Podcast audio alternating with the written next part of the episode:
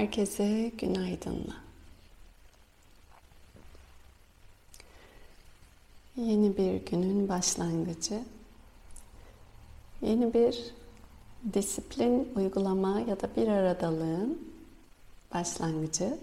Sadana dediğimiz sohbetlerimiz, buluşmalarımız, sabahları uygulama adına kendi kendine kişisel manevi, tekrarlı, sistematik, manevi bu anlamda gelişim adına yapılan çalışma. Sadhana, Sanskrit bir kelime bu anlama geliyor. Tekrarlı bir şekilde kendimizi daha olumlu, daha odaklı, daha anlayışlı, daha şefkatli, daha kapsayıcı, daha diyerek yanına hangi niteliği, sıfatı eklemek istiyorsanız ama manevi olarak daha o bahsettiğimiz ilk dilek huzur ve barışı varlığında bilen diyelim en azından basitleştirerek o amacı niyeti ee, buna hizmette olan çalışmalar.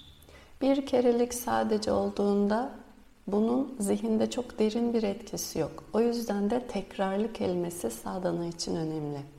Bir şeyi tekrar tekrar tekrar tekrar yaptığınızda o çok daha derin bir iz bırakıyor. Artık etiniz, kemiğiniz size dönüşüyor. Bilinen dışarının bir bilgisinden ziyade sizin bizatihi bilginiz, sizin bizatihi karakteriniz veya diyelim ki o davranış biçiminiz olmaya başlıyor. Bu anlamda sadana önce zihin üzerinden yarattığımız bu sükunet, odaklılık ve dikkatlik haliyle bir meditasyon çalışması illaki dahil eder. Ve ardından da belki şu an bugün bir konu üzerine hayata dair başka ustaların, başka öğretmenlerin verdiği bilgiler üzerine konuşuyor olacağız ama kendiniz bambaşka bir kitaptan veya size ilham olan başka bir sohbetten de faydalanabilirsiniz. O zaman zihne sanki boşluk açıp, temizleyip, nasıl odanızı önce bir temizlersiniz, boşaltırsınız. Ardından içine olmasını istediğiniz eşyaları koyarsınız. Bunun gibi önce o 20 dakikalık meditasyonla her zaman sadana, kişisel manevi çalışma Sonrasında da içine koymak istediğimiz, buna tohum diyebiliriz belki, zihin toprağına ekmek istediğimiz e, belli kavramlar, ilkeler üzerine sohbetler ediyor olacağız. E, uzun zamandır bu buluşmaları yapıyoruz yer yer ara mola vererek. Tekrar şimdi yaklaşık e, 4-5 hafta, e, 4, 4 ay ortalama sürecek bir şekilde devam edeceğiz. Bu sefer konuşacağımız içerik farklı bir öğreti. Önceki konuşmalarımıza kıyasla takip edenler eğer varsa Tibet Budist geleneğinin zihin çalışmaları, idmanları veya egzersizleri dediğimiz Lojong sloganları üzerine konuşuyor olacağız. Bunlar aslında şu an yaptığımız aynı sadhana mantığında Zihne verdiğiniz her kavram, her cümle sizi gününüzün geri kalanındaki bugün 20 dakika bir sessizlik, 40 dakika bu sohbet, belki geri kalan 10 saati günün geri kalanında iş hayatını veya etkileşime, iletişime girdiğiniz herkesle kurduğunuz bağlantıyı, bir cümlenizi bile değiştirebilir. Ve bir cümle değişikliği bambaşka aslında bu etkiyle gelen dışarıdan tepkiler ve deneyimler e, farkında olmasak bile derinden hayatı değiştirecek bir yere doğru evrilebilir.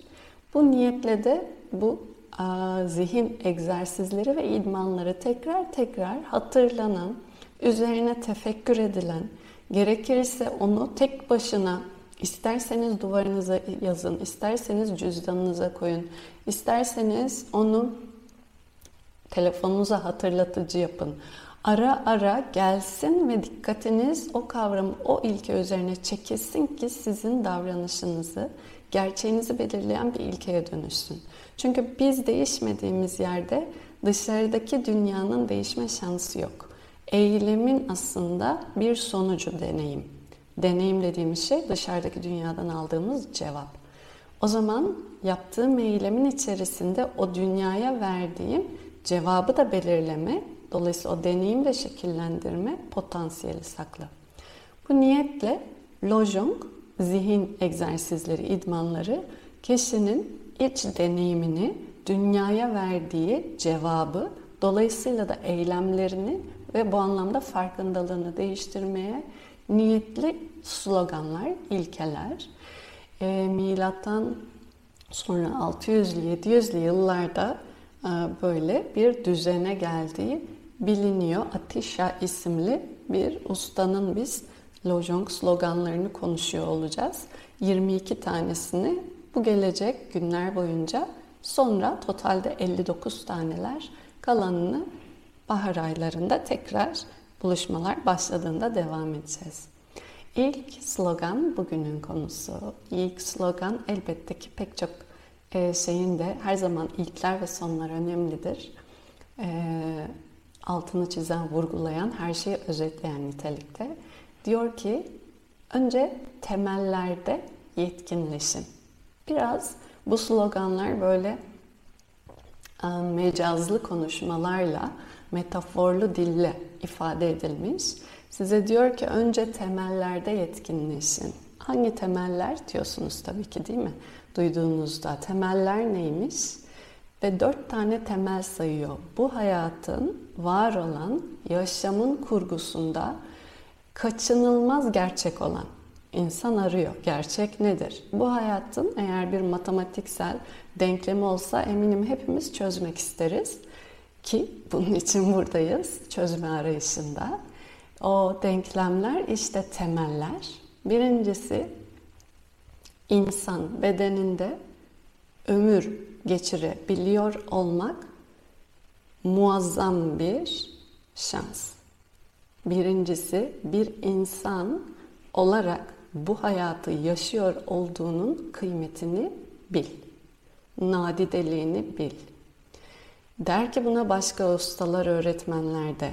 Eğer bu varoluşun yani dünyanın hepsi sadece bir okyanus olsa, bu okyanusun içerisinde bir tane kaplumbağa olsa, bir tane de halka şöyle bir küçük diyelim ki kapak olsa, bu kaplumbağanın burnuna bu kapağın geçme ihtimali neyse bir insan bedeni alarak varoluşa gelmek de böylesine nadidedir diye benzetme yaparlar.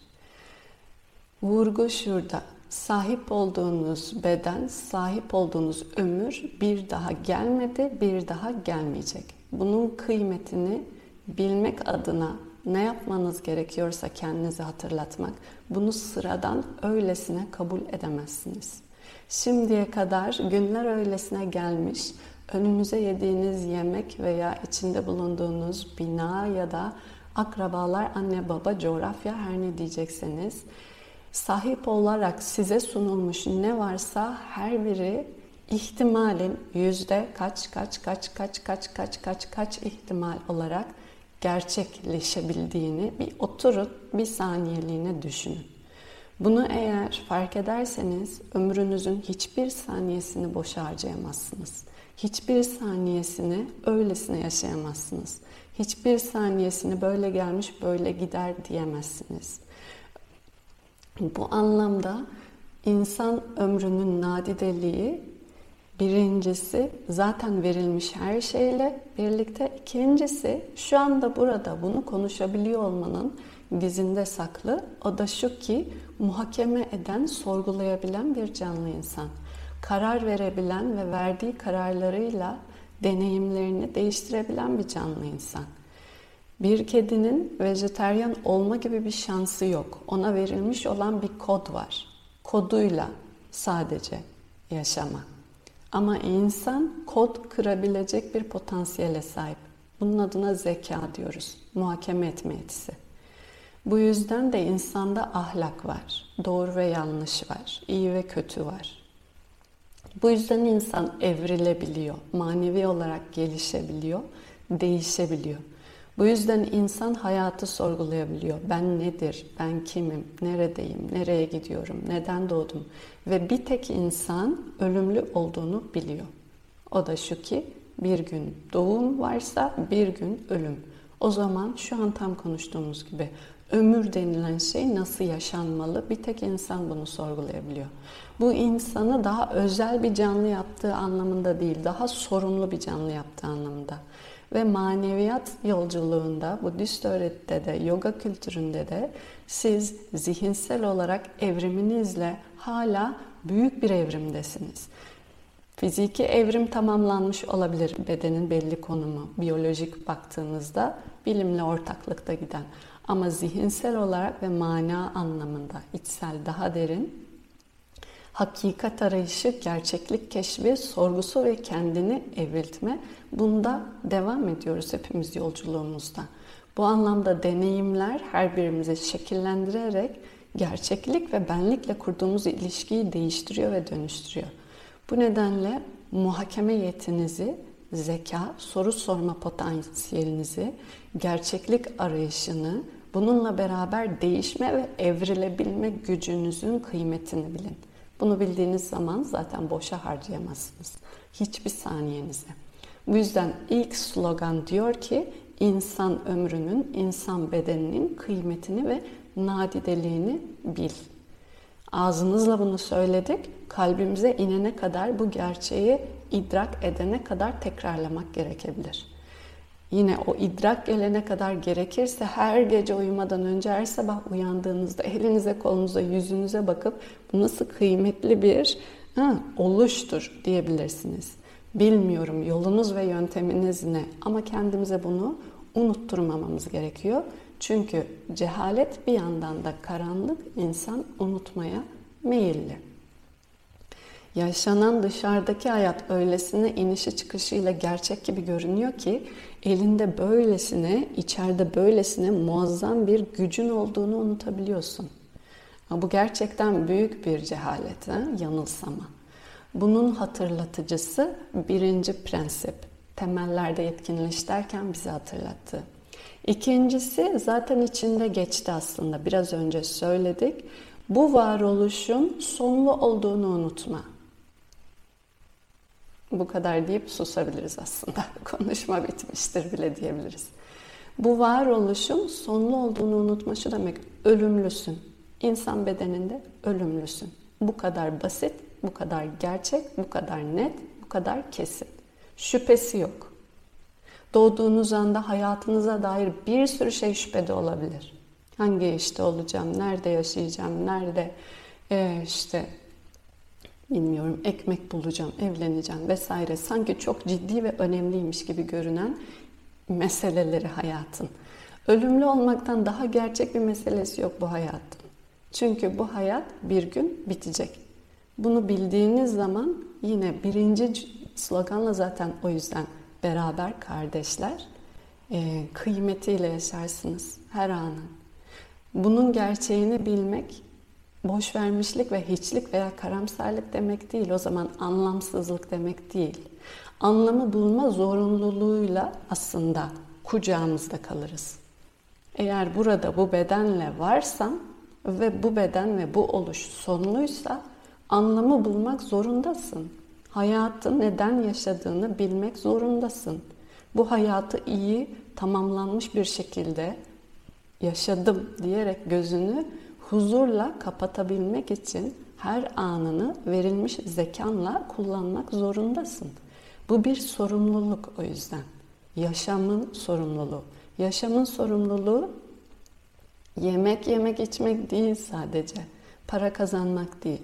Yaşamın sorumluluğu verilmiş olan bu nefesin hakkını vererek yaşamak. Bunun için de sonlu olduğumuzu unutmamamız gerekiyor. Sonlu olduğunu unuttuğunda insan çünkü sanki diğer geri kalan her şey öylesine önemliymiş gibi önemsizle önemliyi kaçırıp kaybedebiliyor. Muhakemenin ve zekanın o yüzden bir numaralı temeli, varoluşun, bu insan bedeninde oluşun temeli.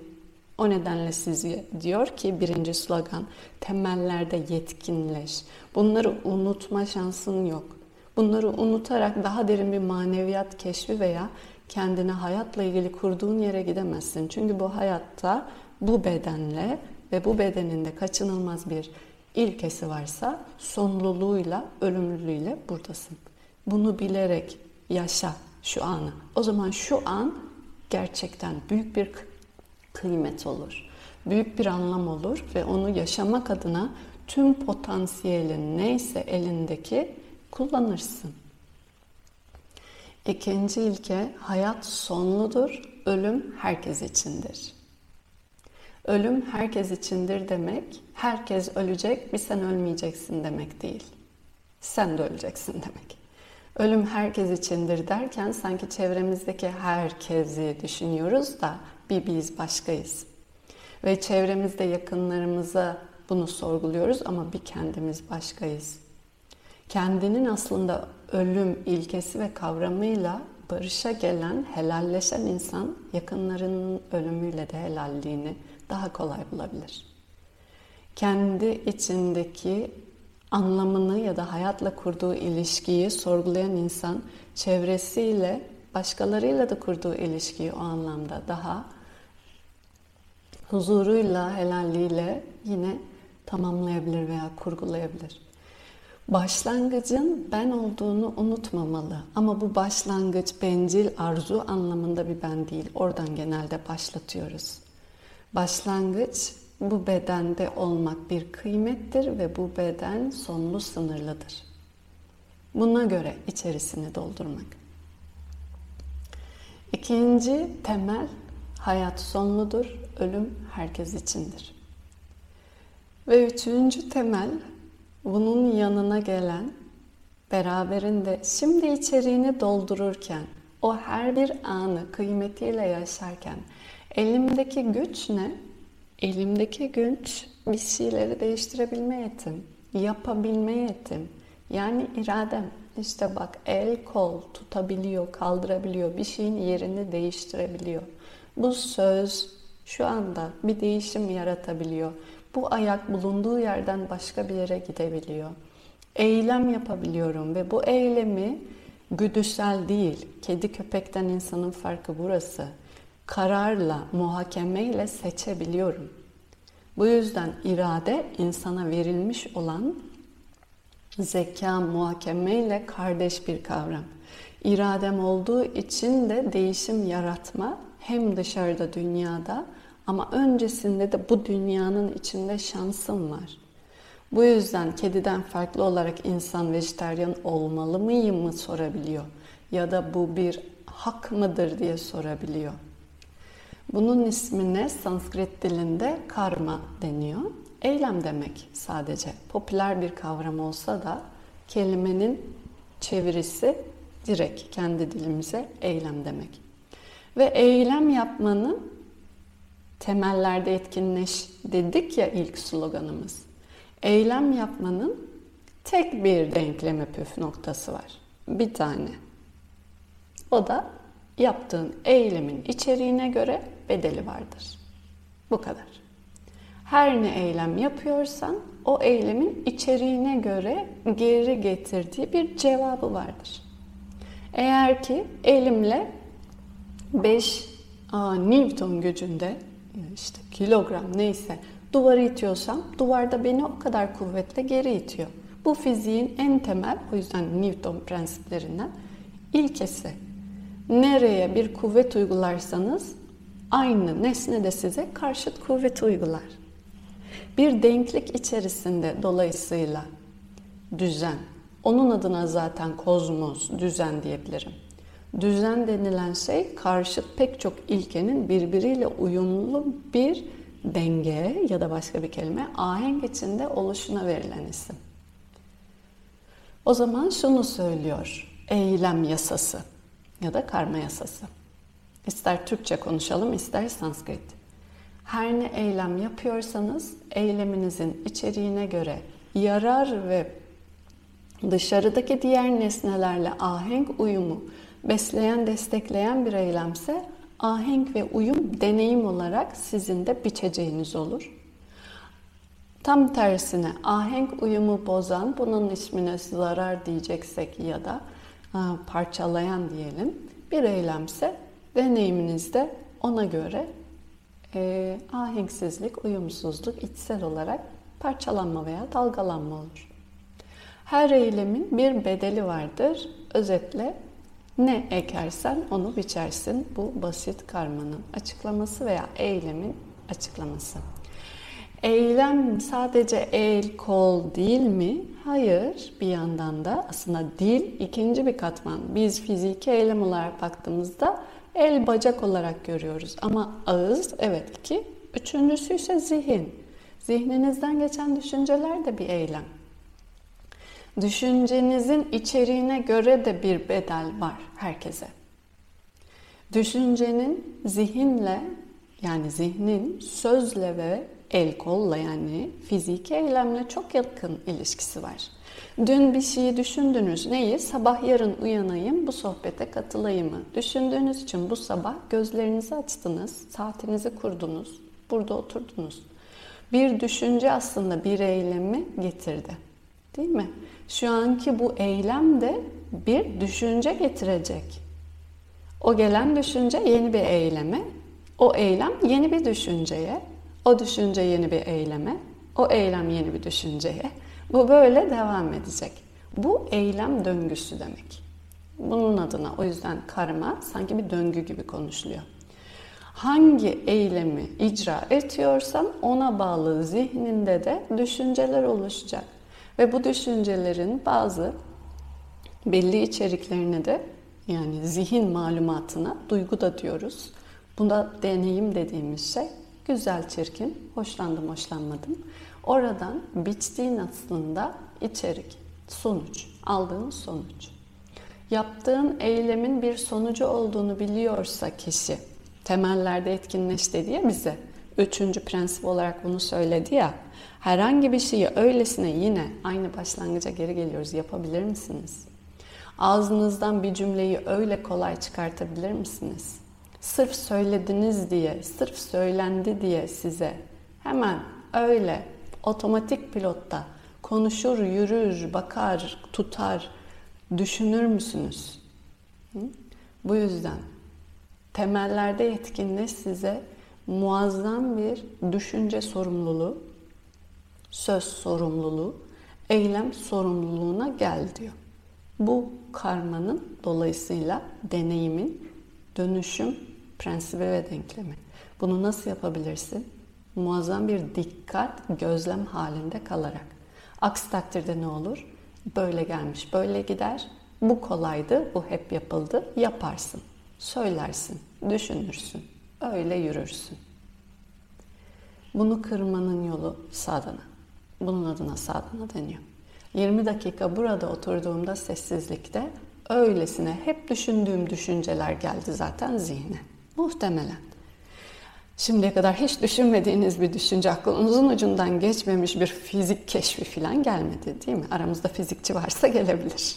Ama o fizikçi olduğu için yine. Dün ne yaptıysan, bugün ne yapacaksan, gecen nasılsa, odanda evinde kim varsa, onların sesi neyse yine onlar geldi. Yine onlar geldi. Yine burada önemli olan. O zaman yineyi değiştirmenin yolu yeniden. Yinelerimizi yenilerimiz değiştiriyor. Yeni için şu anın yeni olduğunu bilmem lazım. Şu an. Tek bir yeni var. Yarında değil şu anda. O zaman şu anda gelen düşünceyi gören, izleyen ben, o düşünceyi başka türlü seçebilen de bir ben yaratır ve doğurur. Şu anda. Bu yüzden gözlerimi kapattım ve hep şu anda olanı izledim. Ona biz bir referans verdik nefes. Şu anda çünkü hep var nefes.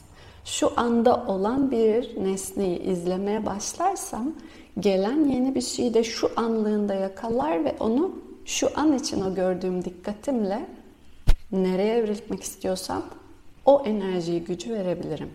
Şu anda seni düşünmek istemiyorum. Şu an düşüncenin yeri değil. Tekrar nefes, geri gel. Komut buydu. Buna hizmet ediyor zaten. Ve o tekrar geldiğinde ben diyorum ki şu anda hayır bu. Bu şekilde zihnime neyi düşüneceğimi seçebilirim. Bunu öğretebilirim. Meditasyon bu anlamda ne düşündüğünüzü sizin seçmenizin iradeli çalışması. Tekrar tekrar tekrar tekrar bunu yaptığınızda kol kası güçlendirmek gibi zihninize de düşünce seçimi becerinizde keskinlik, kararlılık, irade geliştirtebilirsiniz. E bu neye dönüşür sonra? Ağzımızdan çıkan söze. O söz öyle kolay çıkmaz. Çıkarsa yarısında ya tutarsınız ya da daha çıkmadan dudağınızda yakalarsınız. Ve daha sonra daha dudağa bile gelmeden burada yakalarsınız. Bu el kol için zaten geçerli değil mi? Bu en kaba versiyon zaten. Hele düşünceyi, sözü tutuyorsanız el kolu zaten tutarsınız. Buraya kolaylıkla gelmeye başlar kişi. Kendi de kendinde görebilir. Üçüncü o zaman ilke yaptığın eylemi, ağzından çıkan sözü, zihninden geçen düşüncenin bir bedeli olduğunu unutma. Bunların her biri bir etki, dolayısıyla bir tepki yaratarak seni dahil edecek, içine alarak geri gelecek. Ona göre seç. Ya da ağlayacağın yerde de o zaman kucağıma düşen ağlamaktır diyerek ağla. Bu nereden geldi bana diyerek değil.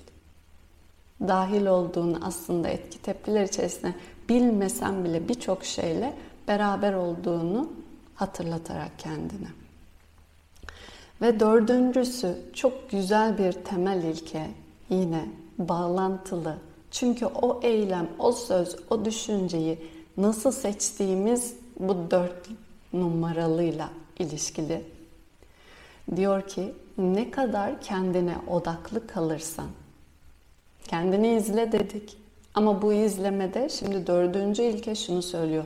Ne kadar kendine sadece ama bu beden olarak, bu ben olarak kendine odaklı kalırsan, ne kadar iyi biriyim, ne kadar kötü biriyim, ne kadar çok keyif almalıyım ya da işte arzularım var, arzularımı gerçekleştirmeliyim gibi o kadar acı çekersin diyor. Çok vurucu ve çok aslında doğru. Kendine ne kadar sadece kendini, kendi arzunu, kendi iyini, kendi kötünü, kendi huzurunu, adı huzur bile olsa, kendilik kendi kendi, ben ben ben ben, özetle bencillik kastettiği şey, ego. Kendine bu kadar odakta olduğun sürece acı çekmeye mahkumsun, meyillisin. Niçin? Çok basit aslında. En temelde. Niçin'in cevabı. Çünkü sen kadar herkes acı çekiyor. En basiti. Sen kadar herkesin acı çektiğini kendi acını bir tek gördüğünde göremezsin. Sen kadar herkesin acı çekebileceğini sürekli kendi acına bakarak odakta kalırsan göremezsen acın daha da büyümeye devam eder. Bu kadar basit. Çünkü başkasının da bu kadar eş ve büyük acı çekebileceğini gördüğünde kişi buradaki acı o kadar önemli değil. Olmamaya başlıyor. Acının kendisi var çünkü. Ha ben, ha sen, ha o. Ya da benim acım, senin acın diye ayrımı kalmıyor. Eğer ki eliniz burada yandı diyelim ki ya da bir şey battı. Ah ah ah of of of hoplaya hoplaya zıplaya zıplaya bağırıyorsanız aynı zamanda bir de ne yaparsınız? Ayaklarınızla ona buna çarpar vurursunuz. Bir de acı daha da arttırırsınız, yaratırsınız. Kendine odaklı kalmaya meylettikçe kişi körleşir özetle.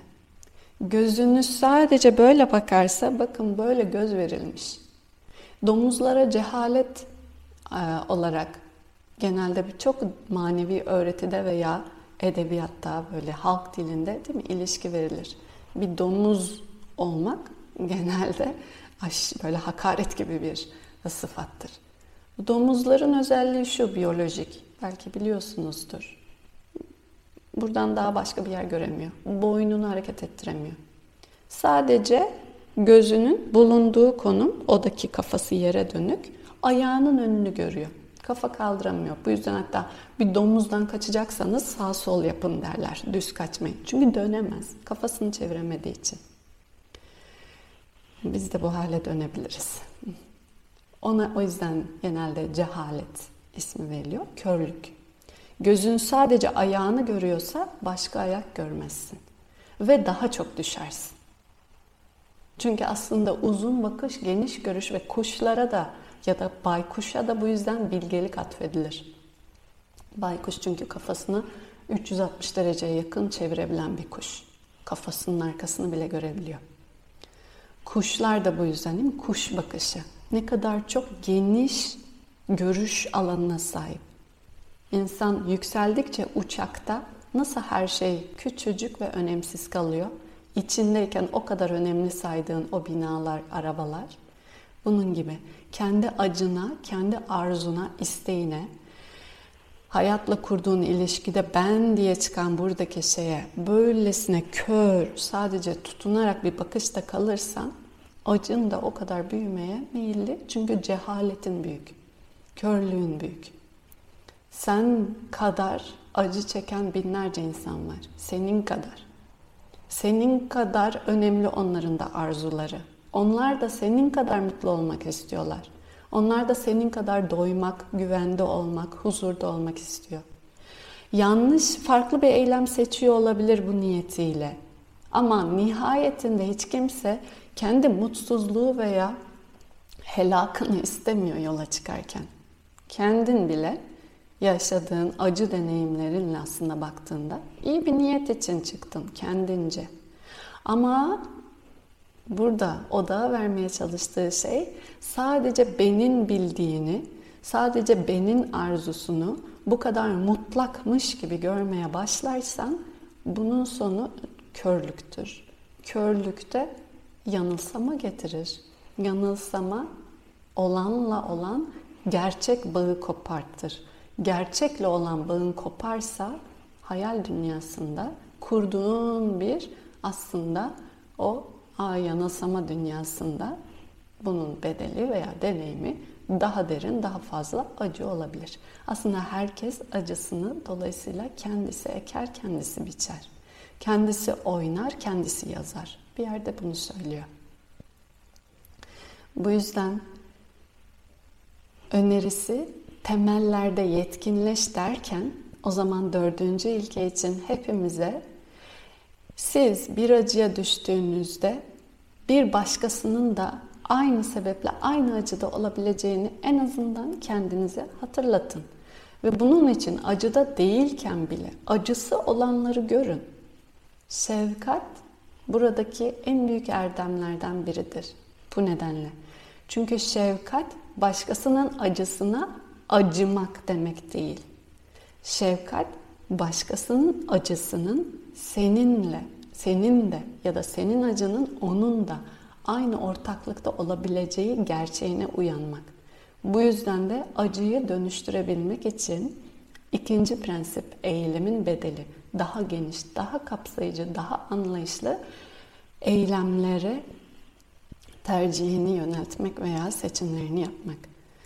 Paylaşmak, sunmak, anlaşmak, anlamaya çalışmak bunlar hep genel söylenilen aslında sıfatlar, manevi gelişim, iyi biri olma yolunda diyeceksek eğer buna. Ama e, kendi acımızı ve arzumuzu bu kadar önemli de bir yandan saymamayı kendine hatırlatma. O kadar da önemli değilsin sahip olduğun arzularla. Sen olmasan da bu dünya emin ol aynı şekilde gidecek.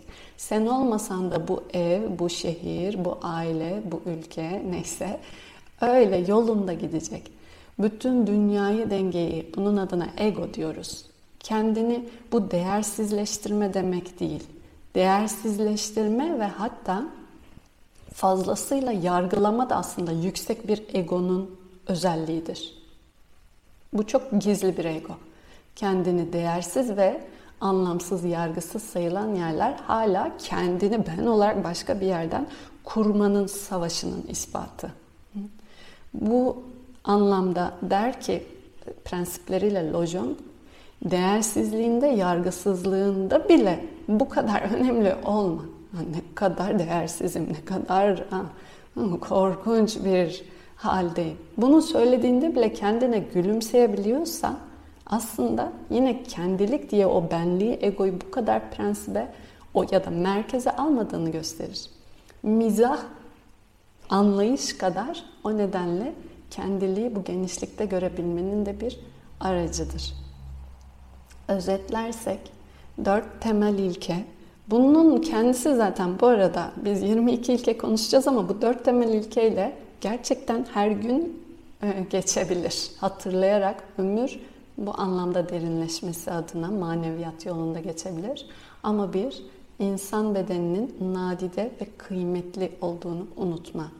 İki, bu bedenin ölümlü olduğunu unutma. Hayat sonludur, ölüm herkes içindir. Üç, bu ömür içinde yaptığın her eylemin bir bedeli var. İyisi kötüsüyle. Neyi neden, niye yaptığına muhakeme ve muazzam bir dikkat haliyle e, eyleme geçmeye çalış. Ve dört, kendini bu kadar önemseme. Kendini önemsizliğinde bile bu kadar önemseme. E, kendini arzunda ya da acında, korkunda neyse her türünde. Herkes senin kadar, herkes senin gibi, herkes senin kadar arzusunda, acısında önemli. Bir sen değil. Bunu söylediğinde zaten o kapsayıcılıkla bu deneyimde değişmeye gelecek. Ve arzuya, zihni ya da işte o acıya ne kadar koyarsan mutluluğu değil daha fazla acıyı ve eksiği görmeye meyledebilir. Dört temel ilke hatırlatıcımız olsun. Bugünümüz için, yarınımız için, sonramız için ama bugünden en azından varsa koyabileceğimiz birazcık daha dikkat, küçücük bir şeye o gerçekten büyük bir değişimdir. Ee, bu bir dakikanın kıymeti için 20 dakikayı, 40 dakikayı bir saati geçirdik. O bir dakikalık değişim ihtimalimiz ve şansımız için. Herkese bu ihtimali kendine açtığı için teşekkür ederim burada oluşu için. Güzel, farkındalıklı bir gün olması dileğiyle. Hoşçakalın.